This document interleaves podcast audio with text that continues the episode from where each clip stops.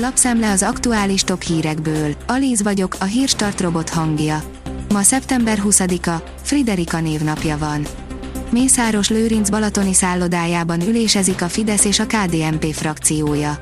Közpénzből újították fel a szállodát, a 13. emeleten egy új tetőbár is nyílt 270 fokos panorámával a Balatonra és a Balaton felvidékre, áll a 444.hu cikkében. Óriási extra pénz került a költségvetésbe. A terven felüli többletbevételekből juthatna bőkezőbb támogatásokra az energiaválság közepén, áll a 24.hu cikkében. A G7 teszi fel a kérdést, több gyerek születne, ha feltőkésítenénk a nyugdíjrendszert. Hajdan a gyermeknevelés jó üzlet volt, volt is elegendő gyermek. Nem árulja el a közpénzből gazdálkodó szervező, mennyit költött a helyszínre a Transit Fesztivál, írja az átlátszó. A Transit Fesztivált egy több milliárd forint közpénzzel kitömött alapítvány rendezi, s ebből fizethették a bérleti díjat Habony Árpád unoka testvéreinek. A világnak recesszió, nekik életük lehetősége, egy magyar cég lehet az energiaválság nagy nyertese. 14 év alatt 80 millió eurót fordítottak fejlesztésekre, csak 2025-ig még 50 millió eurót fognak.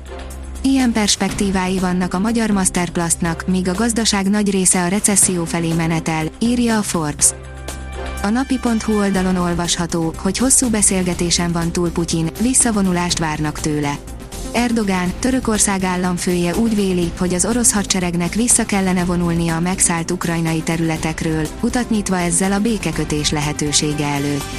Eközben az ukrán külügyminiszter további fegyvertámogatást kér országa szövetségeseitől. Az ukrán és az orosz hadsereg Kupjanszk városáért vív durva csatát. A 168.hu írja, új helyi, Orbán meghátrált, Magyarország győzött az európai Magyarország győzelmének és az Orbán rendszer meghátrálásának tartja a szocialista Újhelyi István a magyar kormány és az Európai Bizottság közötti, az uniós források lehívása érdekében kötött megállapodást. A vg.hu oldalon olvasható, hogy óriási mennyiségű pénzen ülnek a magyarok. Új csúcson jár a lakossági betétek állománya, ám a pénz nagy része továbbra is pihen a számlákon. Putyin, egyes országok világuralma nem tarthat örökké, írja a növekedés.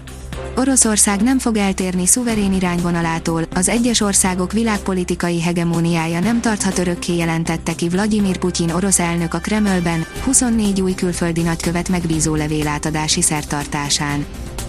A vezes szerint megszólalt a kormány a vasárnapi autótilalomról. A Nemzetközi Energiaügynökség 10 pontból álló tervet mutatott be a globális olajkereslet csökkentése érdekében. A szervezet az autómentes vasárnapok bevezetését is javasolta a nagyvárosokban. Az uniós kormányzatok nem gyűjthetik a személyes adatokat, mint egy hörcsög, írja a Bitport. Az Európai Unió bíróságának állásfoglalása szerint alapértelmezett módon nem, komoly nemzetbiztonsági fenyegetés vagy súlyos bűncselekmények esetén azonban lehetséges az adatok tárolása. Luandowski inkább Angliába igazolt volna, de egy vulkán közbeszólt. A lengyel futbalista számításaiba hiba csúszott, ugyanis a természet kibabrált vele, áll a Magyar Nemzet cikkében. A hajdunánási MotoGP pálya is a megszorítások áldozata lett. Már hivatalos, lefújták a versenypályaépítést előkészítő egyik projektet, amit egyébként Mészárosék nyertek. A 65 milliárdos beruházás amúgy sem nagyon érte volna meg, áll a 444.hu cikkében. A kiderül írja, hétvégén számíthatunk némi enyhülésre. Egészen csütörtökig továbbra is hűvös levegő áramlik térségünkbe, majd a hétvégén számíthatunk enyhülésre, a hőmérséklet egyre több helyen 20 fok fölé emelkedik. A Hírstart friss lapszemléjét hallotta.